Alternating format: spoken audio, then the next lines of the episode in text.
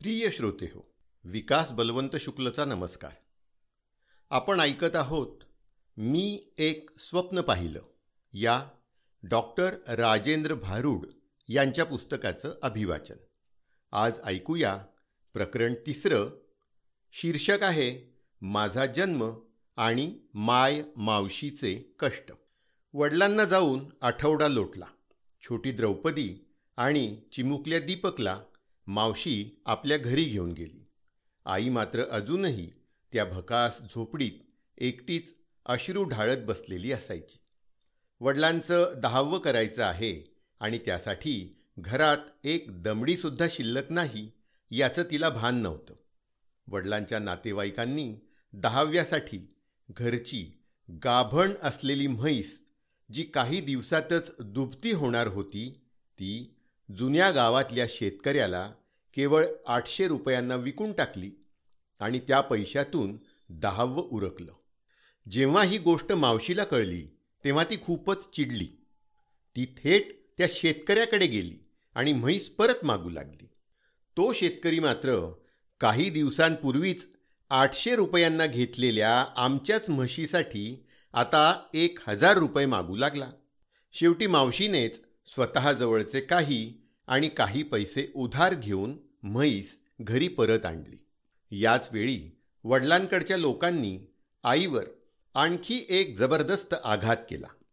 आता गर्भपात करून घेण्यासाठी ते सगळेजण आईवर प्रचंड दबाव आणत होते. त्यावेळी मी आईच्या गर्भात तीन महिन्यांचा असेन पण पुन्हा एकदा मावशी खंबीरपणे आईच्या बाजूने उभी राहिली. एकीकडे ते सगळे गर्भपातासाठी आईशी भांडत होते तर दुसरीकडे गर्भपात करणं पाप आहे असं मावशी ठामपणे त्यांना सांगत होती. त्यांच्या दृष्टीने पोटातल्या बाळाचं एका जनावरापेक्षा वेगळं महत्त्व नव्हतंच. समाजातील भयानक अशा विचार प्रवृत्तीचं ते बोलकं उदाहरण होतं. एक लहानगा जीव ज्याने अजून जगसुद्धा पाहिलं नाही त्याला संपवण्याच्या नुसत्या विचारानेच मावशी अस्वस्थ झाली. तिने आईचा गर्भपात करू देणार नाही हे त्यांना अगदी निक्षून सांगितलं. त्यामुळे यापुढे कमलाबाईशी आणि तिच्या मुलांशी आमचा काहीही संबंध नाही असं म्हणून वडिलांकडच्या मंडळींनी आईला तिच्याच घरातून बाहेर व्हायला सांगितलं. ज्या देवाचा आई तिन्ही त्रिकाळ धावा करायची तो देव यावेळी मावशीच्या रूपाने तिच्या मदतीला आला. तिनेच आईला आणि तिच्या दोन्ही पोरांना आपल्या घरात आसरा दिला. आम्ही सर्व मावशीला मोठमाय म्हणत असू ती खरंच आमची मोठी आईच होती. मोठमायचं घर एकाच खोलीचं होतं. घरासमोर एक ओटा होता. मावशीने म्हशीसाठी अंगणातच एक वाडा तयार केला. आईने आमच्या म्हशीचं नाव मंगल ठेवलं होतं. आईचा मंगलवर फार जीव होता. तिच्यासाठी ती म्हैस केवळ एक जनावरच नव्हती तर तिचा आधार होती. तिची मानसिक अवस्था आता अशी होती की मिळालेला लहानातला लहान आधारसुद्धा तिला हवा होता. कधीकधी आईचा धीर खचायचा. भविष्याच्या काळजीने ती अगदी घायकुतीला येई. अशावेळी मग मोठमाय तिला धीर देत असे. प्रत्येकाचे दिवस येतात तुझेही येतील असं ती वारंवार आईला सांगत असे. आमच्या प्रेमळ मोठमायचं छोटंसं घर जणू धर्मशाळाच झाली होती. मोठमाय मोठ बाबा म्हणजे मावसा आणि त्यांची दोन मुलं मामा मामी आणि त्यांची चार मुलं बया बाबा आणि आता आई व तिची दोन्ही मुलं अशी एकूण पंधरा माणसं त्या एका खोलीच्या घरात गुण्या गोविंदाने राहत होती. घर कसलं ते? लाकूड फाट्यापासून बनवलेल्या भिंती आणि वर उसाच्या पाचटाचं छप्पर. पावसाळ्यात मात्र सर्वांचेच फार हाल व्हायचे. झोपडी दहा ठिकाणी गळत असे. अशा वेळी प्रत्येक ठिकाणी एक एक भांडं ठेवून सर्वजण जागा मिळेल तिथे झोपी जात. घरात एवढी माणसं होती सर्वांनी परस्परांना मायेने स्वीकारलं होतं.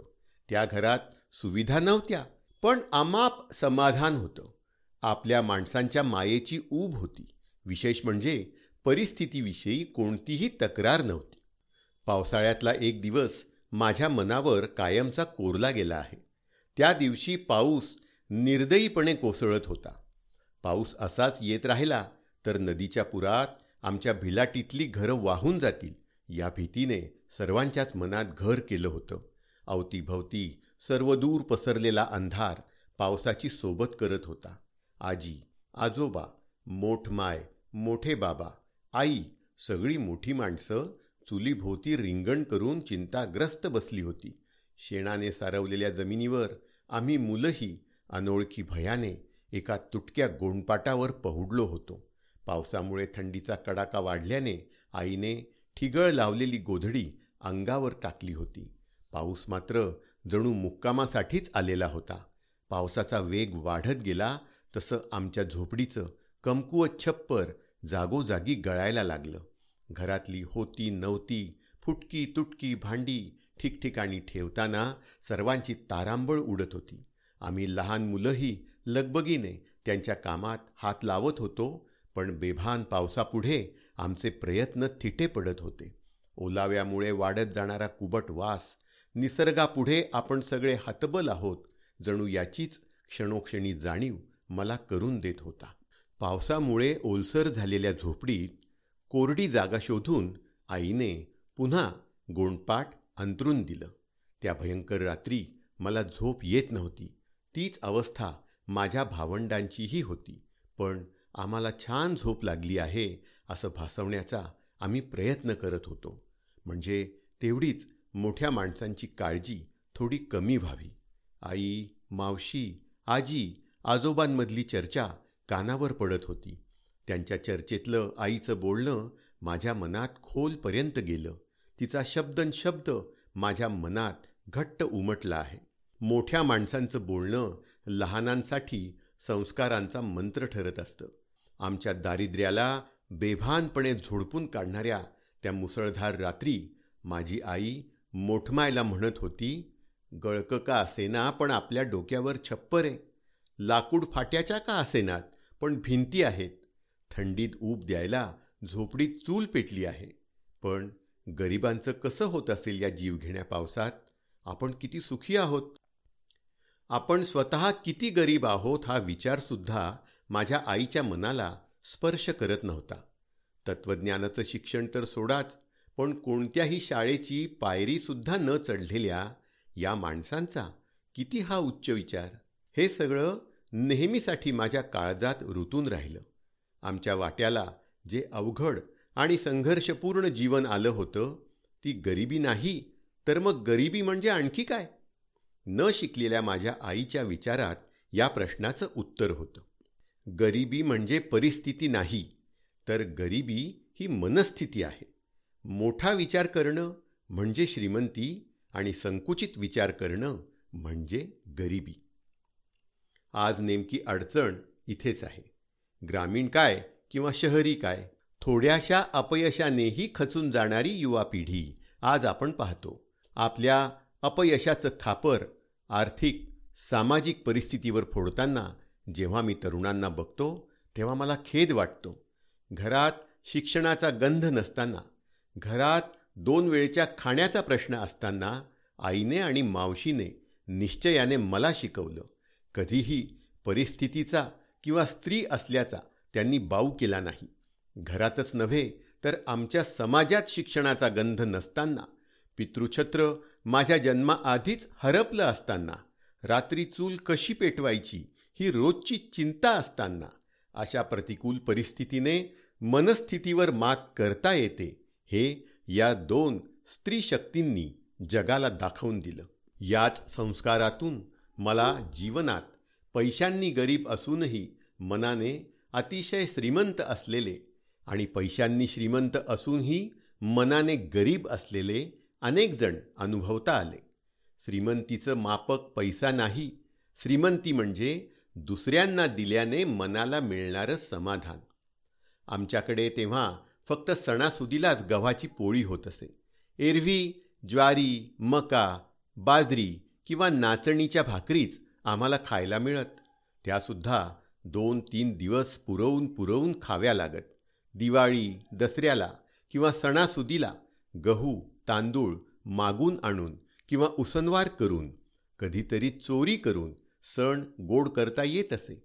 मला आठवतं अशाही परिस्थितीत दारात एखादा भिक्षुक आला. अगदी गाय जरी आली तरी आई किंवा मावशी आम्हाला जेवायला वाढण्यापूर्वी त्यांना देत असे. दारात येणाऱ्या कुणालाच रिकाम्या हाताने पाठवू नये. आपल्याकडे जे आहे जेवढं आहे त्यातून दुसऱ्याला देण्याचा प्रयत्न करावा असं आई आम्हा मुलांना नेहमी सांगत असे. देण्यात काय समाधान असतं हे आईने आपल्या कृतीतून आम्हाला शिकवलं. खरं तर आई किंवा मावशीच नव्हे तर आमची अवघी भिलाटी पैशांनी खूप गरीब असली तरी मनाने खूप श्रीमंत होती. जे आहे जेवढं आहे त्यातून इतरांच्या अडचणीच्या वेळी मदत करण्याची दानत त्यांच्याकडे होती. त्यामुळे त्यांच्या मनाची प्रचंड श्रीमंती आम्ही नेहमीच अनुभवली. देण्याची वृत्ती निसर्गाच्या सान्निध्यात राहणाऱ्या या लोकांनी निसर्गाकडूनच घेतली असावी. मदत करणं संवेदनशील असणं हे शब्द यांना माहीतसुद्धा नव्हते. पण त्यांचा खरा अर्थ आपल्या कृतीमधून त्यांनी जगाला दिला. दुसऱ्याच्या आनंदात आपला आनंद असतो हे बाळकडू मला इथूनच मिळालं. We make a living by what we get but we make a life by what we give पितृछत्र हरवलेल्या कुटुंबात आणि मनाची श्रीमंती असलेल्या आईच्या गर्भात माझ्यावर संस्कार होत होते. मावशीकडे राहायला आल्यानंतरच्या दिवाळीत मामा आपल्या कुटुंबासह गुजरातेत कामाच्या शोधात गेला. गावात आता काम नसल्यामुळे बऱ्याचदा जेवणाचे हाल होत. कधीकधी घरात पीठच नसे. अशावेळी सर्वांना आईची खूपच काळजी वाटत असे. तिला आता नववा महिना सुरू होता.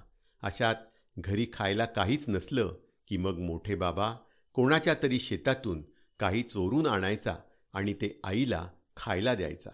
अशाच उपाशी दिवसातील एके दिवशी माझा जन्म झाला. सात जानेवारी एकोणीसशे अठ्ठ्याऐंशी ही माझी कागदोपत्री असलेली जन्मतारीख. पण माझा जन्म नेमका कोणत्या दिवशी झाला हे कुणालाच ठाऊक नाही. मकर संक्रांतीच्या एका आठवड्याआधीचा तो दिवस असल्याचं आईला आठवतं. मी नाकी डोळी अगदी आईवर गेलो होतो. अगदी तिच्यासारखाच गहूवर्ण आणि लांब नाक. मावशी बऱ्याचदा माझ्या नाकाशी खेळत इतला सोनाना पोर मायक अंडोर आणि तेले मारस का? असं म्हणून माझे लाड करत असे. मावशीमुळेच खरं तर मी हे जग बघू शकलो. माझं नाव ठेवण्यासाठी बारसं बिरसं करावं असं कोणालाही वाटलं नाही. ती चैन गरीब भिल्लांना परवडणारी नव्हती. गावात एकदा असंच कोणी साधू पुरुष आले होते. त्यांना सहज म्हणून कोणीतरी माझं भविष्य विचारलं. तेव्हा त्या साधूनेच याचं नाव राजेंद्र ठेवा असं सांगितलं. तेच माझं बारसं. घरच्यांना राजेंद्रचा अर्थ तर माहीत नव्हताच पण ते नाव उच्चारायलाही त्यांना कठीण जायचं. म्हणून मग सर्वजण मला राजू म्हणू लागले आणि पुढे मित्रांनी राजूचा राजा केला. मोठमायच्या घरी मी लहानाचा मोठा होऊ लागलो. आईसुद्धा आता जुने दिवस विसरून येणाऱ्या दिवसांचा विचार करू लागली. गरोदर असताना वारंवार झालेल्या उपासमारीमुळे आता आईची प्रकृती बरीच खालावली होती. त्यामुळे आईचं दूध मला कमी पडायचं. सुदैवाने मोठमायने शेतकऱ्याकडून सोडवून आणलेली आमची मंगल तोपर्यंत दुभती झाली. त्यामुळे माझी अतिरिक्त भूक तिच्या दुधावर भागू लागली. घरातही प्रथमच दूध दही ताक तूप इत्यादी पदार्थ वारंवार दिसू लागले. बाबांनी सालदारकी सोडली होती. आता ते मंगलची काळजी घेऊ लागले. तिला जंगलात चरायला घेऊन जाणं तिचं दूध काढणं ही जबाबदारी ते पार पाडत. आमची बया आता कधी दूध तर कधी त्या दुधाचं दही आणि तूप करून विकू लागली. सोबतीला दारू विकणंही सुरूच होतं. बया आईच्या प्रकृतीची खूप काळजी घेत असे. तिला बळेबळेच जेवणात जास्तीचं दही तूप ती देत असे. आईची प्रकृती हळूहळू सुधारू लागली. आईने कामावर जाणं सुरू केलं. मी अजून लहानच असल्याने आई मला तिच्यासोबतच घेऊन जात असे. मिळेल ते काम करून दोन पैसे घराला हातभार लावण्याचा प्रयत्न आई करत होती. मी सुद्धा मंगलच्या पारडूसोबत हळूहळू मोठा होऊ लागलो. अशातच एकदा गावातील शाळेतले एक शिक्षक आमच्या घरी आले. त्यांनी आई आणि मोठमायला शिक्षणाचं महत्त्व सांगत मुलांना शाळेत पाठवण्याची विनंती केली. आई आणि मोठमाय दोघीही अडाणी होत्या पण आजूबाजूच्या जगाकडे बघून त्यांनाही शिक्षणाचं महत्त्व कळत होतं. त्या दोघींनी ठरवून माझी ताई द्रौपदी आणि मोठमायचा मोठा मुलगा पिंटू यांना शाळेत दाखल केलं. शाळेत जाणारी आमच्या अवघ्या खानदानातली ही पहिली पिढी. मामा दरवर्षी आपल्या बायको मुलांसह सहा महिन्यांसाठी गुजरातेत जात असल्यामुळे त्याची चारही मुलं अशिक्षितच राहिली. आता ताईची शाळा आणि आईचं काम नियमित सुरू झालं. आई कामावर जाताना एक जास्तीचं लुगडंही सोबत घेत असे. कामाच्या ठिकाणी कुठेतरी जवळजवळ असलेली दोन झाडं बघून त्या लुगड्याची एक झोळी तयार करत असे आणि मला त्यात झोपवून आपलं काम करत असे. भूक लागली की मी मध्येच टाहो फोडत असे. त्यामुळे आईच्या कामाचा नेहमी खोळंबा व्हायचा आणि तिला मालकाची सतत बोलणी खावी लागायची. बाई एकतर काम नीट कर नाही ते घरलेच थांबत जा. मी काय तुमले फुकट पैसा देवावू नाही. कामाची आधीच कमतरता असल्यामुळे आई मालकांची बोलणी निमूटपणे ऐकून घेत असे. पुढे मला सोबत घेऊन जाणं बंदच करावं लागलं. त्या मालकाचंही बरोबरच असेल कदाचित. आम्हाला आमच्या गरजा असल्या तरी त्यालाही त्याची कामं होतीच ना. त्याने तरी अर्धवेळ काम करणाऱ्या मजुराला का म्हणून पूर्ण मजुरी द्यावी? आणि त्यावेळी मजुरीसुद्धा जेमतेम दहा रुपये मिळायची. त्या दहा रुपयात घर चालवायचं म्हणजे तारेवरची कसरतच होती. त्यामुळे आईने आत्ता भिल्लांचा पारंपरिक व्यवसाय म्हणजे दारू काढण्याचं काम सुरू केलं. त्यासाठी भल्या पहाटे उठून ती बाबासोबत नदीवर जात असे. तीन दगडांच्या चुलीवर पारंपरिक पद्धतीने दारू काढून घरी आणत असे. या प्रक्रियेला दोन तीन तास लागत. त्यानंतर मला झोळीमध्ये झोपवून ती कामावर निघून जात असे. आईने काढून आणलेली दारू बया घरीच विकत असे. दरम्यान भुकेमुळे अनेकदा उठून मी मोठमोठ्याने रडायला लागायचो. माझ्या किरकिरण्यामुळे ग्राहकांना पिण्यात व्यत्यय निर्माण होत असावा. त्यामुळे कधीकधी ग्राहक मला शांत करण्यासाठी दारूचे काही थेंब माझ्या तोंडात टाकत असत. बया तर मला झोपवायचं असलं की सरळ तोंडात दोन चमचे दारू टाकून पाळण्यात टाकत असे. पुढे पुढे तर मी रडायला लागलो की तोंडात दारू गेल्याशिवाय शांतच होत नसे. माझी दुधाची तहान अशी दारूने भागत असे. आज मी सर्व प्रकारच्या व्यसनांपासून दूर जरी असलो तरी लहान असताना नकळतच मला दारूचं एक व्यसनच लागलं होतं आणि माझ्या तोंडात दारू टाकताना आपण काही वाईट करत आहोत असं कुणालाही कधी वाटलं नाही अगदी आईलासुद्धा आजही आमच्या भिलाटीमधली परिस्थिती फार काही वेगळी नाही. लहानांपासून मोठ्यांपर्यंत दारूचा वापर सर्रास आणि सहजपणे आजही केला जातो. आजूबाजूच्या परिस्थितीचं आपल्या दुःखाचं काही क्षणांसाठी का होईना पण भान विसरायला लावणाऱ्या आपल्या या गुणामुळे आमच्या भिलाटीत दारू ही औषधासारखी वापरली जायची. बया तर मी मोठा झाल्यावर सुद्धा जर कधी खोकला झाला तर मला चेट्टफूल म्हणजे घसा जाळणारी बिन पाण्याची दारू पिण्याचा सल्ला देत असे. पण तोपर्यंत मी अशा सल्ल्यांना हसून नकार द्यायला शिकलो होतो. आमची बया जिवंत असती तर आज डॉक्टर झाल्यानंतर मी तिला दारूचे दुष्परिणाम समजावून सांगू शकलो असतो. त्यावर तुले काय समजस तेनामधलं? असं म्हणून तिने मला वेड्यात काढलं असतं. पण असं काहीही व्हायला आज बया आणि बाबा दोघंही हयात नाहीत. बयाची माझ्यावर खूप माया होती. घरात काहीही येऊ दे मग ते मधाचं पोळं असो जंगली बोरं कैऱ्या किंवा बाजारातून आणलेला मुरमुऱ्याचा खाऊ असो. बया माझ्यासाठी सर्वात मोठा वाटा बाजूला काढून ठेवायची. आणि मुख्य म्हणजे त्यावर कुठल्याही भावंडाचा आक्षेप नसायचा. मोठमायच्या घरात मला अतोनात प्रेम मिळालं. बयाच्या मांडीची ऊब मला आजही जाणवते. मी तासन तास तिच्या मांडीवर खेळत बसलेला असे. मोठमायचा सुद्धा माझ्यात खूप जीव होता. आजही आहे. ती आम्हा सगळ्यांचीच खूप काळजी घ्यायची. अतिपरिश्रमांमुळे आईची प्रकृती खालावत असल्याचं बघून मोठमायनेच आईला म्हटलं तू आते घरमाच थांबत जाय. घरमाच दारू इकत जाय आणि घरनंच काम करत जाय. घर राहीसन राजूवर बी ध्यान ठेवशी आणि दारूना वीस तीस रुपयाला बी भेटतीन. या पैसा बी तुना जोयच ठेव. मी बी कामले जासच तवय घर मना मजुरीना चालावसू. आपलं घर लहान आहे याची जाणीव मोठमायला होती. आता आम्ही भावंडही मोठे होत होतो. त्यामुळे आईला आज ना उद्या माझ्या आईची वेगळी चूल मांडावी लागणार हे तिला कळत होतं.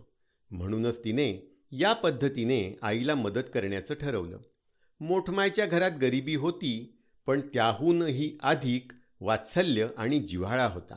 आज मोठमायचं एक छोटंसं कौलारू घर आहे. मात्र तिची दोन्ही मुलं मजुरीवरच कामाला जातात आणि मिळेल ती कामं करतात.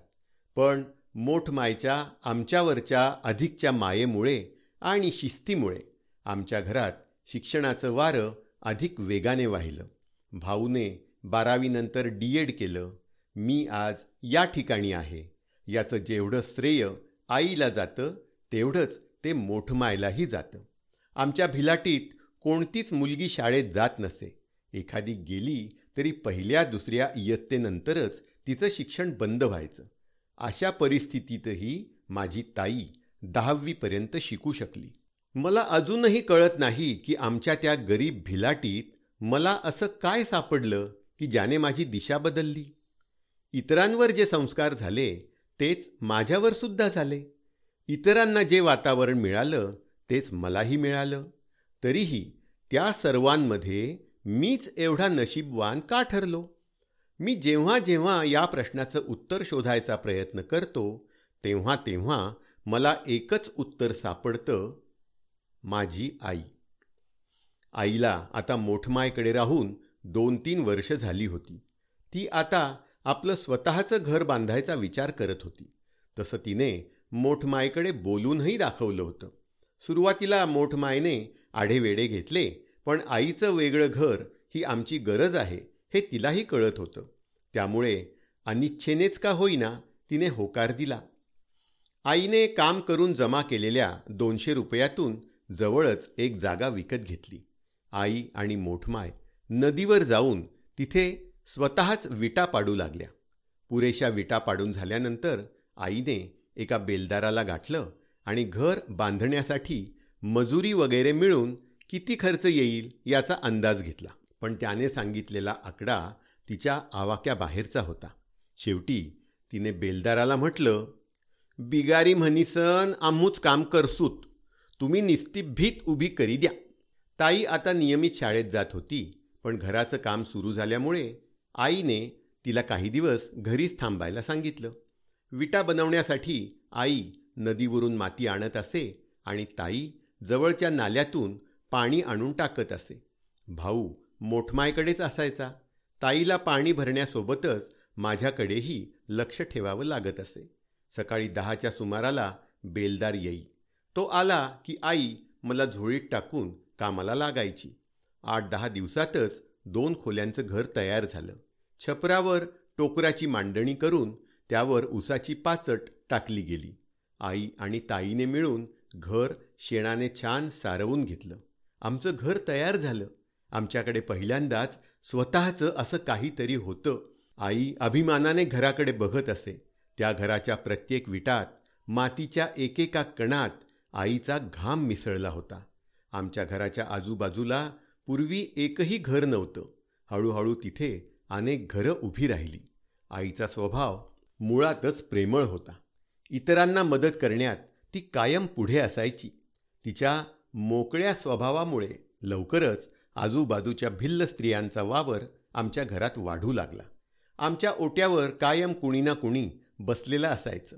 जेवण आटोपल्यावर अनेक जण आमच्या ओट्यावर जमायचे आणि आम्हा भावंडांना चेटकीण भूत चुल्लीण मुंजोबा यांच्या पारंपरिक कथा सांगायचे.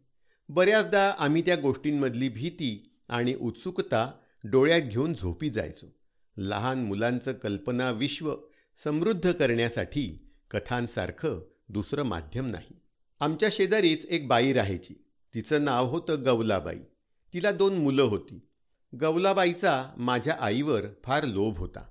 तिच्या शेतातून कांदे लसूण गहू वालाच्या शेंगा असं कधीकधी ती आणून द्यायची. पण आई खूप स्वाभिमानी होती. तरी गवलाबाईच्या आग्रहाखातर आई ते स्वीकारायची. मात्र आपण घेतलेली मदत कोणत्या ना कोणत्या स्वरूपात परत केली गेलीच पाहिजे याकडे आईचा कटाक्ष असे. त्या दोघींचाही एकमेकींवर खूप जीव होता. आम्ही मुलंही मग एकमेकांच्या घरात रुळू लागलो. आम्हा भावंडांचं गवलाबाईच्या घरी जेवण करणं तर नित्याचंच झालं होतं. आई आता नवीन घरात चांगलीच रुळली होती पण तरीही आईचा बराच वेळ शेजारीच असलेल्या मोठमायच्या घरीच जात असे. दोन्ही बहिणी एकमेकांना सांभाळत आपापला संसार चालवत होत्या. दोघीही एकमेकींचा आधार होत्या. त्या दोघांनाच नव्हे तर भिलाटीतील संपूर्ण भिल्ल समाजाला एकमेकांशी बांधून ठेवणारा एकच दुवा होता तो म्हणजे दारिद्र्य. सोयीसुविधा तर दूरच पण दोन वेळच्या पोटापाण्याचीही अनिश्चितता असलेले भिल्ल एकमेकांच्या आधाराने आयुष्य काढत होते.